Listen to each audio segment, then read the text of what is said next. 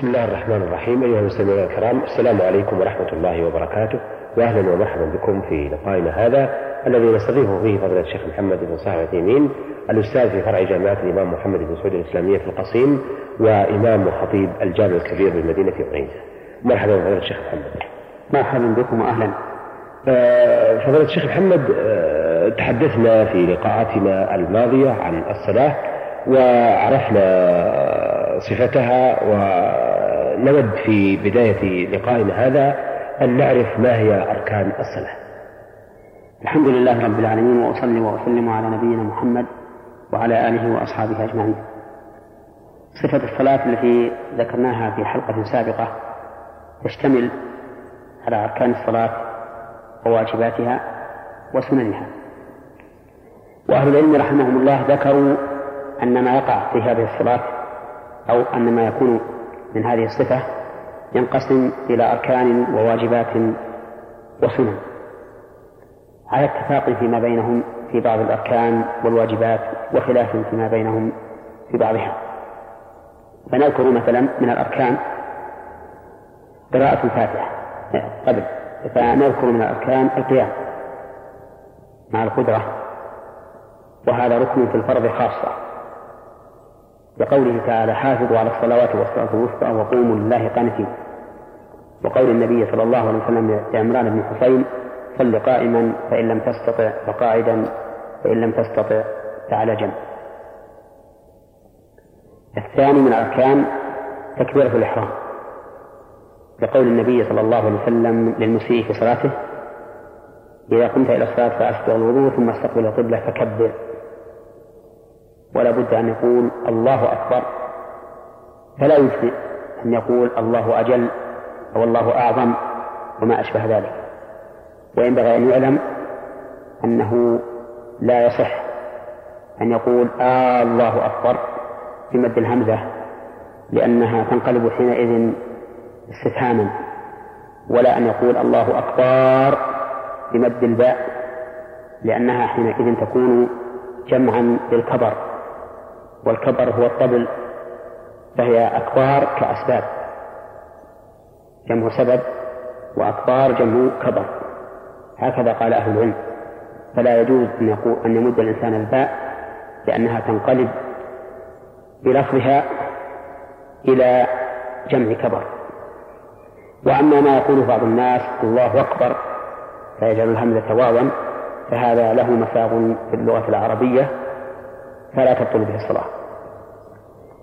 الركن الثالث قراءة الفاتحة. لقول النبي صلى الله عليه وسلم لا صلاة لمن لم يقرأ بفاتحة الكتاب. ولكن إذا كان لا يعرفها فإنه لا يلزمه أن يتعلمها فإن لم يتمكن من تعلمها قرأ ما يقوم مقامها من القرآن إن كان يعلمه وإلا سبح وحمد الله وهلل. الركن الرابع الركوع. كقوله تعالى يا أيها الذين آمنوا اركعوا واسجدوا. ولقول النبي صلى الله عليه وسلم للرجل الذي أساء في صلاته ولم يصلها على وجه التمام ثم اركع حتى تطمئن راكعا. الركن الخامس الرفع من الركوع. لقول النبي صلى الله عليه وسلم للمسيء في صلاته ثم رفع حتى تطمئن قائما. الركن الخامس السجود أو السادس؟ الخامس. القيام مع القدرة وتكبير القيام والقيام وقراءة الفاتحة والركوع والرفع من الركوع. السادس. السادس السجود. لقوله تعالى يا أيها الذين آمنوا اركعوا واسجدوا. ولقول النبي صلى الله عليه وسلم للمسيء في صلاته ثم اسجد حتى تطمئن ساجدا. الركن السابع الجلوس بين السجدتين. لقول الرسول صلى الله عليه وسلم للمسيء في صلاته ثم ارفع حتى تطمئن جالسا. الركن الثامن السجود الثاني لأنه لا بد في كل ركعة من سجودين نعم لقول النبي عليه الصلاة والسلام للمسيء في صلاته ثم اسجد حتى تطمئن ساجدا بعد أن ذكر قوله ثم ثم ارفع حتى تطمئن جالسا. أما الركن التاسع فهو التشهد الأخير لقول ابن عباس لقول ابن مسعود رضي الله لقول ابن مسعود رضي الله عنه كنا نقول قبل أن يفرض علينا التشهد. فدل هذا على أن التشهد فرض. ومن ومن ذلك أيضا الصلاة على النبي صلى الله عليه وسلم في التشهد الأخير على المشهور من مذهب الإمام أحمد. الركن الحادي عشر الترتيب بين الأركان. القيام ثم الركوع ثم الرفع منه ثم السجود ثم الجلوس بين السجدين ثم السجود. فلو بدأ بالسجود قبل الركوع لم تصح صلاته لأنه أخل بالترتيب. الثالث عشر الطمأنينة في الأركان. لقول النبي صلى الله عليه وسلم للمسيء في صلاته ثم اركع حتى تطمئن ثم ارفع حتى تطمئن ثم ثم اسجد حتى تطمئن. والطمأنينة أن يسكن الإنسان في الركن حتى يرجع كل فقار إلى موضعه. قال العلماء وهي السكون وإن قل. فمن لم يطمئن في صلاته فلا صلاة له ولو صلى ألف مرة وبهذا نعرف خطأ ما نشاهده من كثير من المصلين من كونهم لا يطمئنون ولا سيما في القيام بعد الركوع والجلوس بين السجدتين فإنك تراهم قبل أن يعتمد الإنسان قائما إذا هو ساجد لا. وقبل أن يعتدل جالسا إذا هو ساجد وهذا خطأ عظيم لو صلى الإنسان على هذا الوصف ألف صلاة لم تقبل منه لأن النبي صلى الله عليه وسلم قال للرجل الذي كان يخل بالطمأنينة فجاء فسلم على النبي صلى الله عليه وسلم قال له النبي صلى الله عليه وسلم ارجع فصل فإنك لم تصل.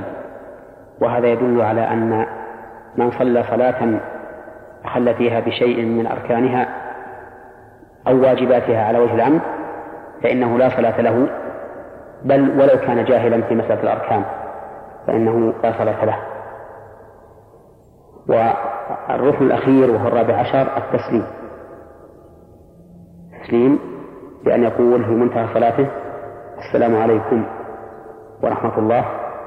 السلام عليكم ورحمة الله. والصحيح أن التسليمتين كلتاهما ركن وأنه لا يجوز أن يخل بواحدة منهما لا في الفرض ولا في النفل. وذهب وذهب بعض أهل العلم إلى أن الركن التسليمة الأولى فقط في الفرض والنافلة وذهب آخرون إلى أن الركن التسليمة الأولى فقط في النافلة دون الفريضة فلا بد فيها من التسليمتين. لكن الأحوط أن يسلم الإنسان التسليمتين كلتيهما نعم هذه هي الأركان. آه، طيب ما حكم ترك ركن من هذه الأركان.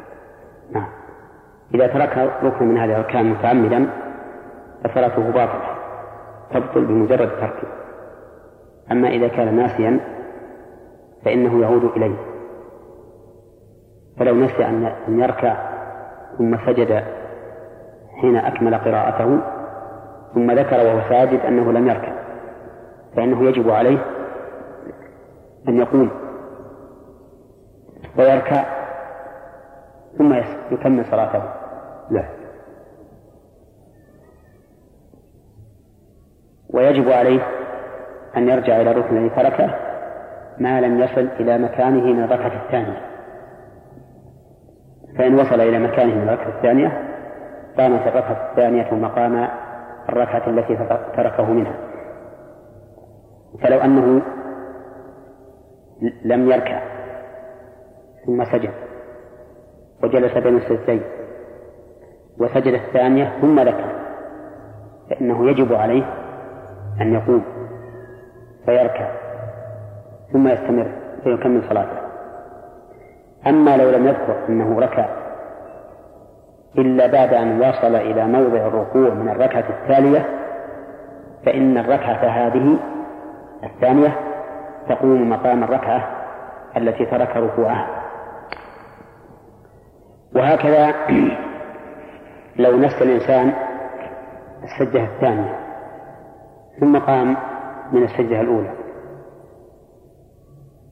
ولما قرأ ذكر أنه لم يسجد السجدة الثانية ولم يجلس أيضا بين السجدتين فيجب عليه حينئذ أن يرجع ويجلس بين السجدتين ثم يسجد السجدة الثانية ثم يكمل صلاته. بل لو لم يذكر أنه ترك السجدة الثانية والجلوس بين السجدتين إلا بعد أن ركع. فإنه يجب عليه أن ينزل ويجلس ويسجد ثم يستمر في صلاته. أما لو لم يذكر أنه ترك السجود الثاني من الركعة الأولى إلا بعد أن جلس بين السجدتين في الركعة الثانية فإنه فإن الركعة الثانية تقوم مقام الأولى وتكون هي ركعته الأولى.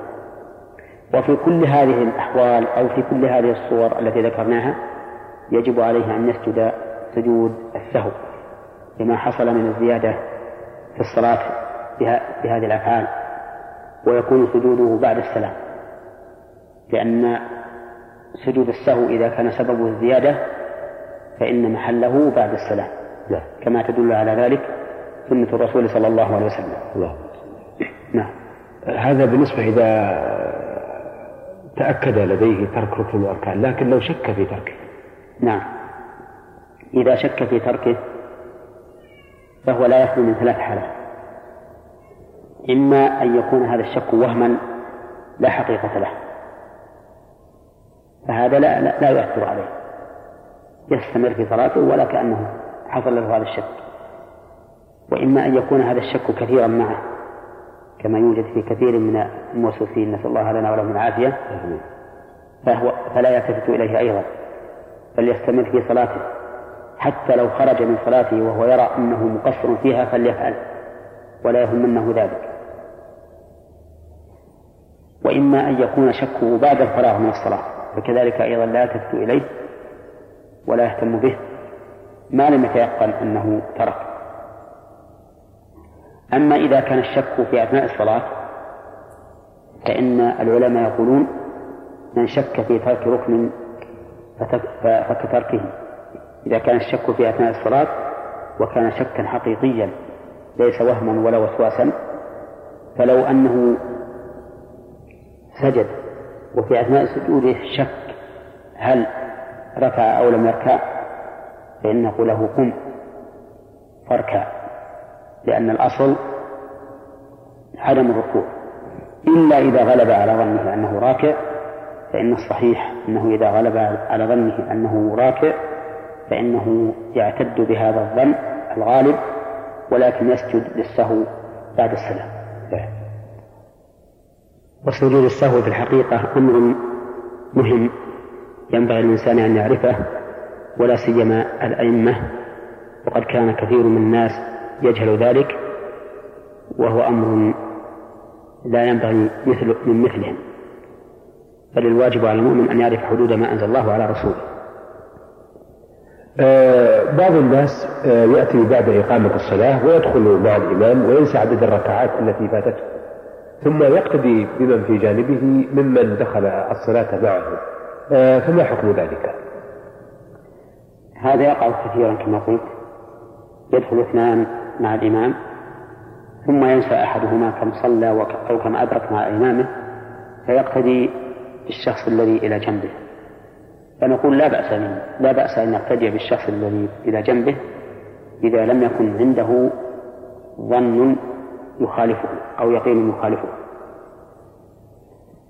لأن هذا رجوع إلى ما يغلب على ظنه والرجوع إلى ما يغلب على ظنه في في باب العبادات لا بأس به على القول الراجح. نعم. آه شيخ محمد في لقائنا الماضي تحدثنا عن أركان الصلاة وعرفنا كذلك صفة الصلاة. في هذا اللقاء نود أن نعرف ما هي واجبات الصلاة. الحمد لله رب العالمين وأصلي وأسلم على نبينا محمد وعلى آله وأصحابه أجمعين. واجبات الصلاة هي الأقوال أو الأفعال التي إذا تركها الإنسان عمدا بطلت صلاته وإن تركها سهوا فإنه يجبرها سجود السهو. نعم فمنها التكبيرات سوى تكبيرة الإحرام. فإنها من واجبات الصلاة. أما تكبيرة الإحرام فإنها ركن من أركان الصلاة. لا تنعقد الصلاة إلا بها. ويستثنى من هذه التكبيرات تكبيرة الركوع. إذا أتى المأموم والإمام راكع فإنه يكبر تكبيرة الإحرام قائما منتصبا فإذا أهوى إلى الركوع فإن التكبير في حقه سنة. هكذا قرره الفقهاء رحمهم الله. ومن الواجبات التسبيح في الركوع والسجود. ففي الركوع سبحان ربي العظيم وفي السجود سبحان ربي الأعلى. ومن الواجبات التشهد الأول وجلسته. نعم. ومن الواجبات أيضا التسميع والتحميد أي قول سمع الله لمن حمده عند الرفع من الركوع وقول ربنا ولك الحمد بعد القيام من الركوع للإمام والمنفرد. أما المأموم فإنه يقول ربنا ولك الحمد حين رفعه من الركوع. هذه الواجبات إذا تركها الإنسان متعمدا بطلت صلاته وإن تركها سهوا فصلاته صحيحة ويجبرها سجود السهو. نعم. لحديث عبد الله بن بحينة رضي الله عنه أن النبي صلى الله عليه وسلم قام من الركعتين فلم يجلس في صلاة الظهر. فلما قضى الصلاة وانتظر الناس تسليمه سجد سجدتين ثم سلم. نعم. آه ما دمنا أيضا عرفنا واجبات الصلاة. نود أن نعرف شيئا من سنن الصلاة. نعم. إذا عرف إذا إذا عرف الإنسان إذا عرف الإنسان أركان الصلاة وواجباتها فكل ما عداها فهو سنن. فمن ذلك الزيادة على الواحدة في تسبيح الركوع والسجود.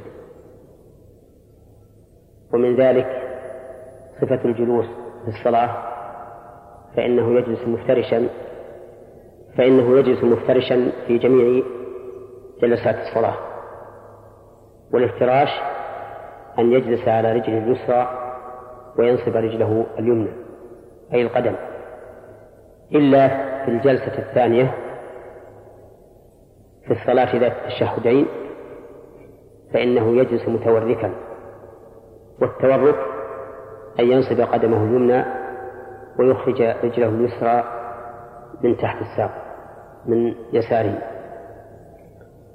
ومن السنن في الصلاة أن يرفع الإنسان يديه إلى حلو منكبيه أو إلى فروع أذنيه عند تكبيرة الإحرام وعند الركوع وعند الرفع منه وعند القيام من التشهد الأول. والسنن كثيرة. يعرفها من تتبع كتب الفقهاء في هذا. نعم. نعم آه أيضا آه، في هذا اللقاء آه نود أن نعرف آه سجود السهو والصلاة من حيث موجباته و أو من حيث موجباته ومواضعه. سجود السهو في الصلاة أسبابه في الجملة ثلاثة الزيادة والنقص والشك.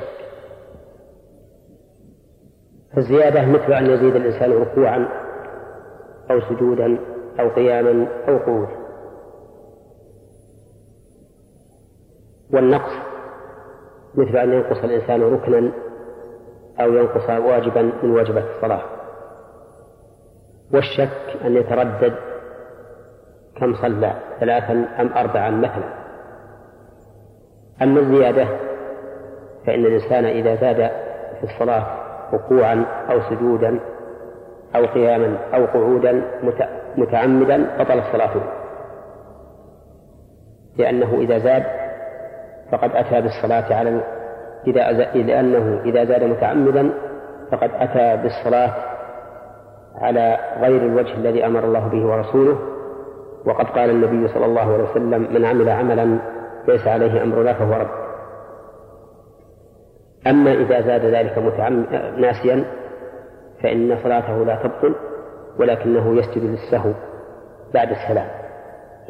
ودليل ذلك حديث أبي هريرة رضي الله عنه حين سلم النبي صلى الله عليه وسلم من ركعتين في إحدى صلاته العشي إما الظهر وإما العصر.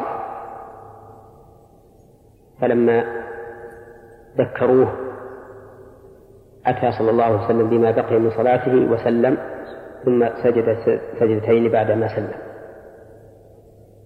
وحديث حديث ابن مسعود رضي الله عنه أن النبي صلى الله عليه وسلم صلى بهم الظهر خمسا فلما انصرف قيل له أزيد في الصلاة؟ قال وما ذاك قالوا صليت خمسا. فثنى رجليه واستقبل القبلة وسجد سجدتين.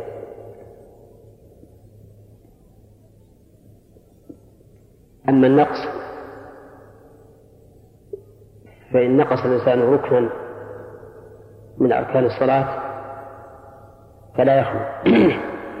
فلا يخلو إما أن يذكره قبل أن يصل إلى موضعه من الركعة الثانية. فحينئذ يلزمه أن يرجع فيأتي بالركن وبما بعده. وإما أن لا يذكره حتى يصل إلى موضعه من الركعة الثانية وحينئذ تكون الركعة الثانية بدلا عن التي تركه منها. فيأتي بدلها أي بدلا التي تركها التي تركه منها بركعة وفي هاتين الحالين يسجد بعد السلام. مثال ذلك رجل قام حين سجد السجدة الأولى من الركعة الأولى ولم يجلس ولم يسجد السجدة الثانية.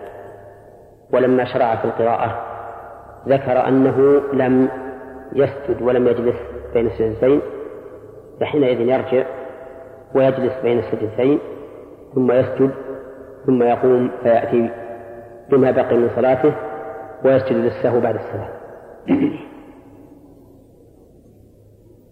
ومثال من لم يذكره إلا بعد وصوله إلى محله من الركعة التالية أنه قام من السجدة الأولى في الركعة الأولى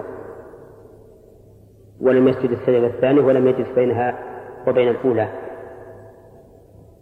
ولكنه لم يذكر إلا حين جلس بين السجدتين من الركعة الثانية.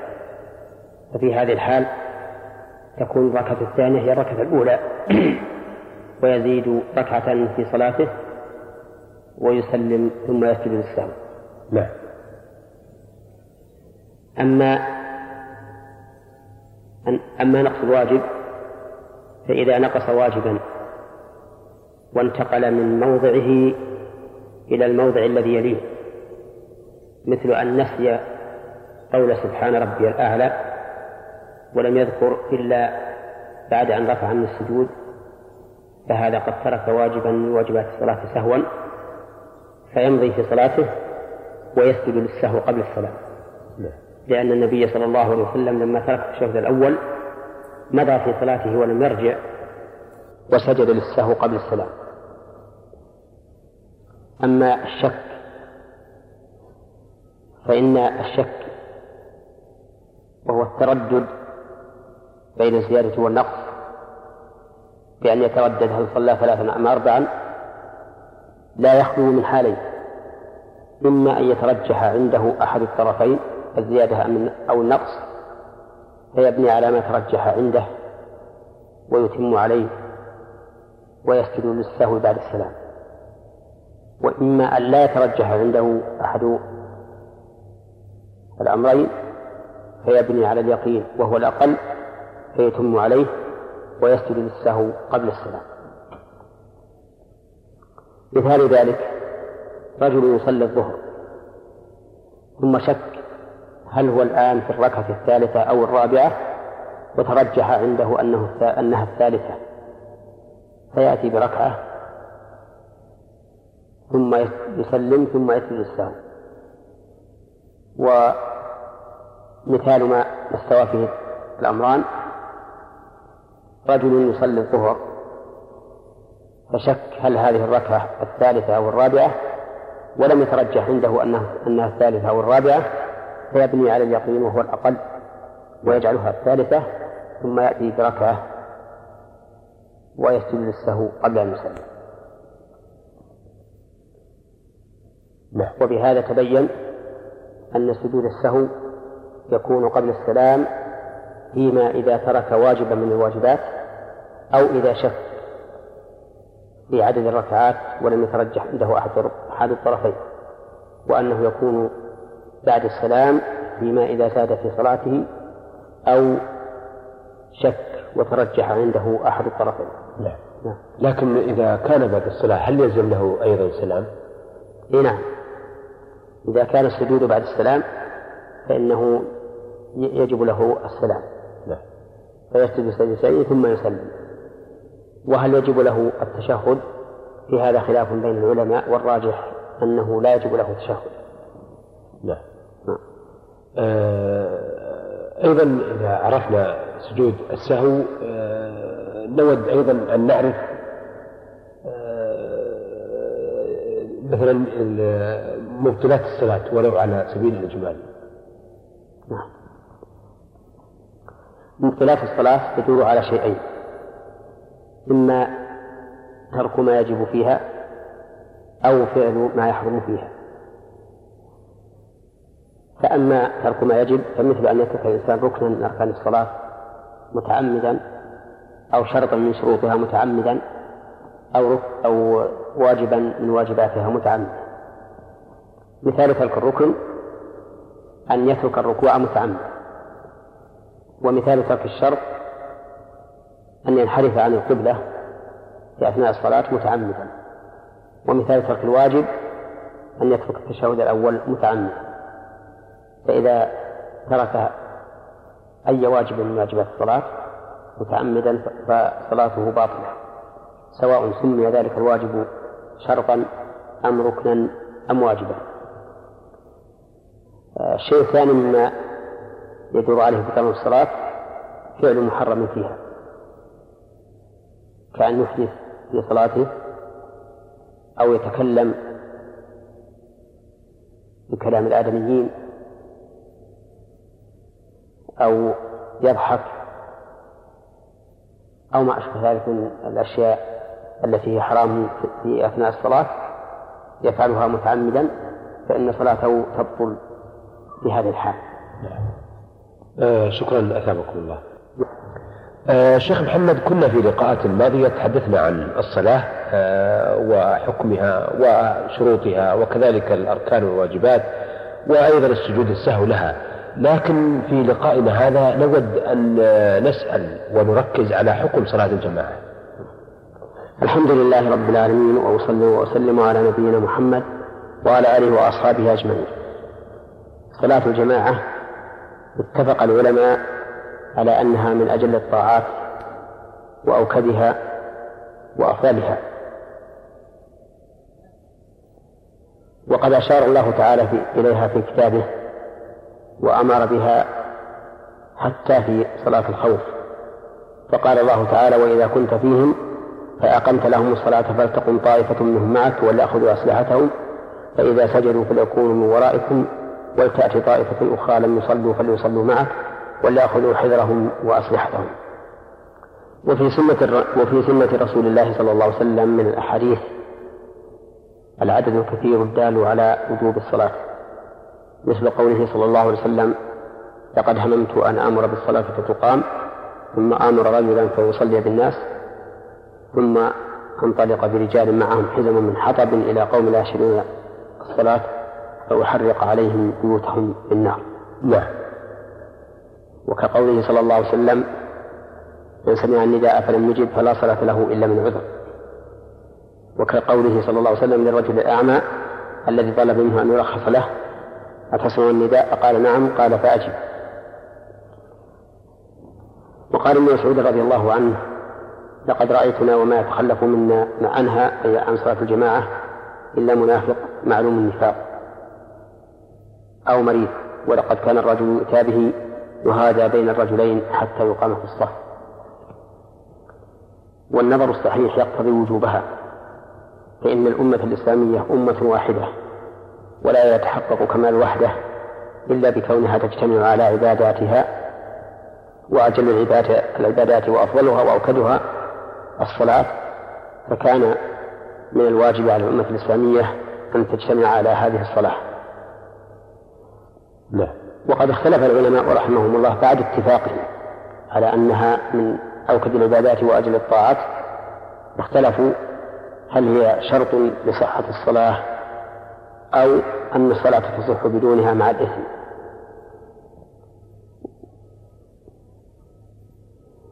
مع خلافات أخرى. نعم. والصحيح أنها واجب لصلاة للصلاة وليست شرطا في صحتها. لكن من تركها فهو آثم إلا أن يكون له عذر شرعي. ودليل كونها ليست شرطا لصحة الصلاة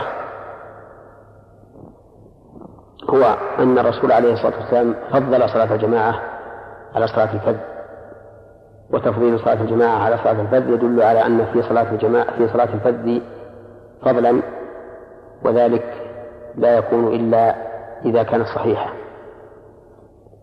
على كل حال فيجب على كل مسلم ذكر بالغ أن يشهد صلاة الجماعة سواء كان ذلك في السفر أم في الحضر. نعم نعم. آه طيب يا أحمد ما عرفنا حكم صلاة الجماعة؟ نود أن نعرف علاقة المأموم بالإمام. نعم. أما علاقة المأموم بإمامه فإنها علاقة متابعة. ولهذا قال النبي صلى الله عليه وسلم إنما جعل الإمام ليؤتم به فلا تختلفوا عليه. فإذا كبر فكبروا وإذا ركع فاركعوا وإذا سجد فاسجدوا وإذا قال سمع الله لمن حمده فقولوا ربنا ولك الحمد وإذا صلى قائما فصلوا قياما وإذا صلى قائما فصلوا قعودا أجمعين. ومقام المأموم مع إمامه في هذه الناحية يتنوع إلى أربع مقامات متابعة وموافقة ومسابقة وتأخر. فأما المتابعة فأن يأتي الإنسان بأفعال الصلاة بعد إمامه مباشرة. إذا ركع ركع بدون تأخر. إذا سجد سجد بدون تأخر. وهكذا في بقية أفعال الصلاة. وأما الموافقة فأن يفعل هذه الأفعال مع إمامه يركع مع ركوعه ويسجد مع سجوده ويقوم مع قيامه ويقعد مع قعوده. وأما المسابقة فأن يتقدم إمامه في هذه في هذه الأفعال فيركع قبله ويسجد قبله ويقوم قبله ويقعد قبله. وأما التأخر فأن يتوانى في متابعة الإمام. فإذا رفع الإمام بقي واقفا يقرأ الفاتحة يقرأ يقرأ. نعم. وإذا سجد بقي قائما يحمد وهكذا. وكل هذه المقامات مذمومة إلا مقام المتابعة. فالموافق لإمامه مخالف لقول الرسول عليه الصلاة والسلام لا لا لا تكبر حتى يكبر. ولا تركع حتى يركع. والسابق له واقع في التحذير الشديد الذي حذر منه النبي عليه الصلاة والسلام في قوله أما يخشى الذي يرفع رأسه قبل الإمام أن يحول الله رأسه رأس حمار أو يجعل صورته صورة حمار. والمتخلف لم يحقق المتابعة لأن قول الرسول عليه الصلاة والسلام إذا كبر فكبروا وإذا ركع فاركعوا. جملة شرطية تقتضي أن يقع المشروط فور وجود الشرط وألا يتأخر عنه. فهي منهي عنها. فالمسابقة حرام. والموافقة قيل إنها مكروهة وقيل إنها حرام والتأخر أقل أحواله الكراهة أما المتابعة فهي الأمر الذي أمر به النبي صلى الله عليه وسلم. اللهم صل لكن أي هذه الحالات الثلاث أشد المسابقة أم الموافقة أو التخلف؟ المسابقة أشدها لأنه ورد فيها الوعيد الذي سمعت. نعم ولأن القول الراجح أن الإنسان إذا سبق إمامه بطلت صلاته سواء سبقه إلى الركن أو بالركن. نعم لأنه إذا سبق إمامه فقد فعل فعلا محرما في الصلاة والقاعدة الشرعية أن من فعل فعلا أن من فعل فعلا محرما في العبادة فإن العبادة فإن العبادة تبطل به. نعم. نعم. آه الشيخ محمد مدونة عرفنا الآن الشيء الكثير والحمد لله عن الصلاة وعن صلاة الجماعة أيضا آه وما يتعلق بها نود أن تحدثونا عن صلاة التطوع من حيث الفضل والأنواع. آه من رحمة الله سبحانه وتعالى بعباده أن جعل لكل نوع من أنواع الفريضة تطوعا يشبهه. فالصلاة لها تطوع يشبهها من الصلوات والزكاة لها تطوع يشبهها من الصدقات والصيام له تطوع يشبهه من الصيام وكذلك الحج. وهذا من رحمة الله سبحانه وتعالى بعباده ليزدادوا ثوابا وقربا من الله تعالى وليرقعوا الخلل الحاصل بالفرائض فإن النوافل تكمل بها الفرائض يوم القيامة. فمن التطوع بالصلاة الرواتب التابعة للصلوات المفروضة وهي أربع ركعات قبل الظهر بسلامين وتكون بعد دخول وقت صلاة الظهر ولا تكون قبل وقت قبل دخول وقت الصلاة وركعتان بعدها. فهذه ست ركعات كلها راتبة للظهر أما العصر فليس لها راتبة. وأما المغرب فلها راتبة ركعتان بعدها. وركعتان بعد العشاء وركعتان قبل الفجر.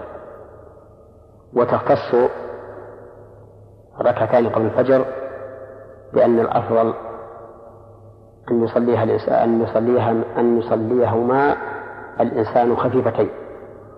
وأن يقرأ فيهما بقول يا أيها الكافرون في الركعة الأولى وقل الله أحد في الركعة الثانية.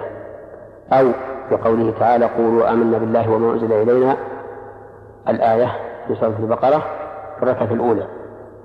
وقل يا الكتاب تعالى ولا يمكن سواء بيننا وبينكم الآية في آل عمران في الركعة الثانية. وبأنها أي راتبة الفجر تصلى في الحضر والسفر. وبأن فيها فضلا عظيما قال فيه النبي عليه الصلاة والسلام ركعة الفجر خير من الدنيا وما فيها.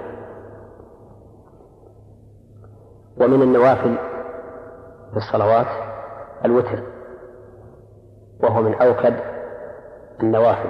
لا حتى قال بعض العلماء بوجوبه وقال فيه الإمام أحمد رحمه الله من ترك الوتر فهو رجل سوء لا ينبغي أن تقبل له شهادة. وتختم به صلاة الليل.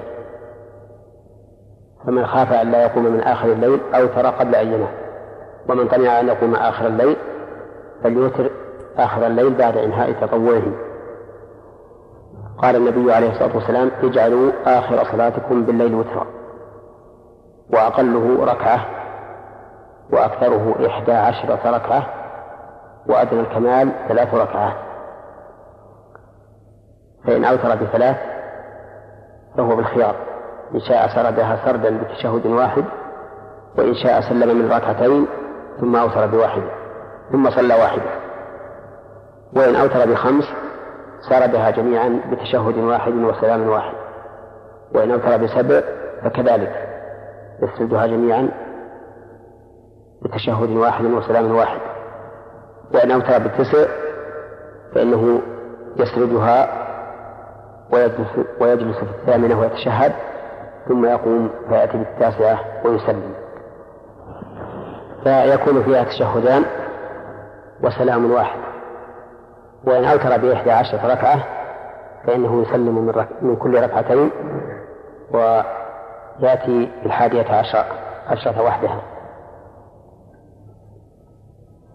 وإذا نسي الوتر أو نام عنه. فإنه يقضيه من النهار لكن مشفوعا لا وترا.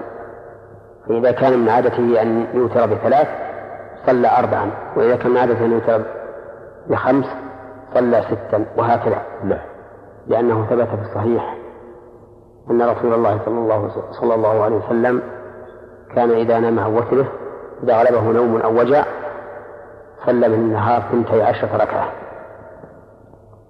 نعم. نعم. آه الأصل آه شيخ محمد تساوي صلاتي الفرض والنافلة. لكن هل هناك فوارق بينهما؟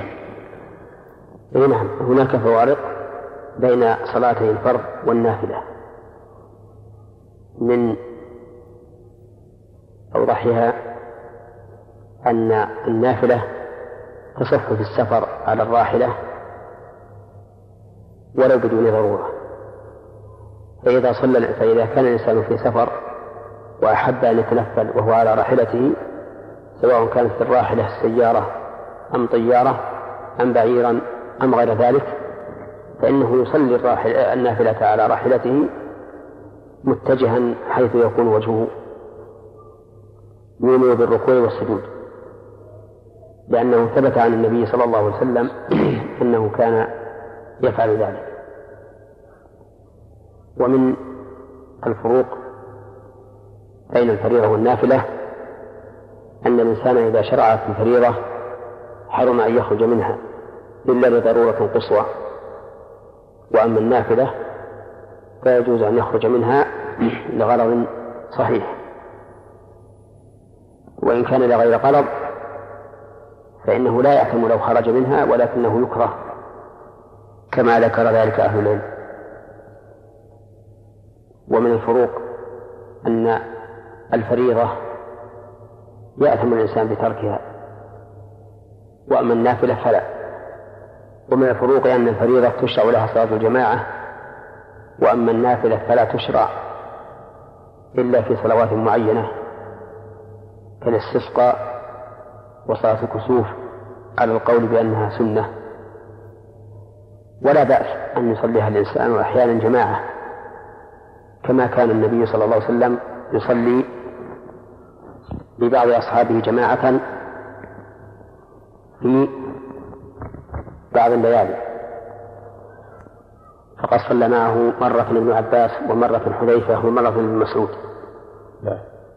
وأما في رمضان فقد ثبت عنه صلى الله عليه وسلم أنه قام بهم ثلاث ليال ثم تأخر. خوف أن تفرض على الناس وهذا يدل على أن صلاة الجماعة في رمضان في, في, في قيام رمضان سنة وهذا يدل على أن صلاة الجماعة في قيام رمضان سنة لأن الرسول صلى الله عليه وسلم فعلها ولكن تركها خوفا من أن تفرض وهذا مأمون بعد وفاته صلى الله عليه وسلم. نعم. شكرا جزاكم الله خير. آه أيها السادة بهذا نأتي على نهاية لقائنا هذا الذي استضفنا فيه فضيلة الشيخ محمد بن صالح العثيمين الأستاذ في فرع جامعة الإمام محمد بن سعود الإسلامية القصيم وإمام خطيب الجامع الكبير بمدينة عنيزة. شكرا لفضيلته وشكرا لكم أيها السادة. وإلى أن نلتقي بحضراتكم نستودعكم الله والسلام عليكم ورحمة الله وبركاته.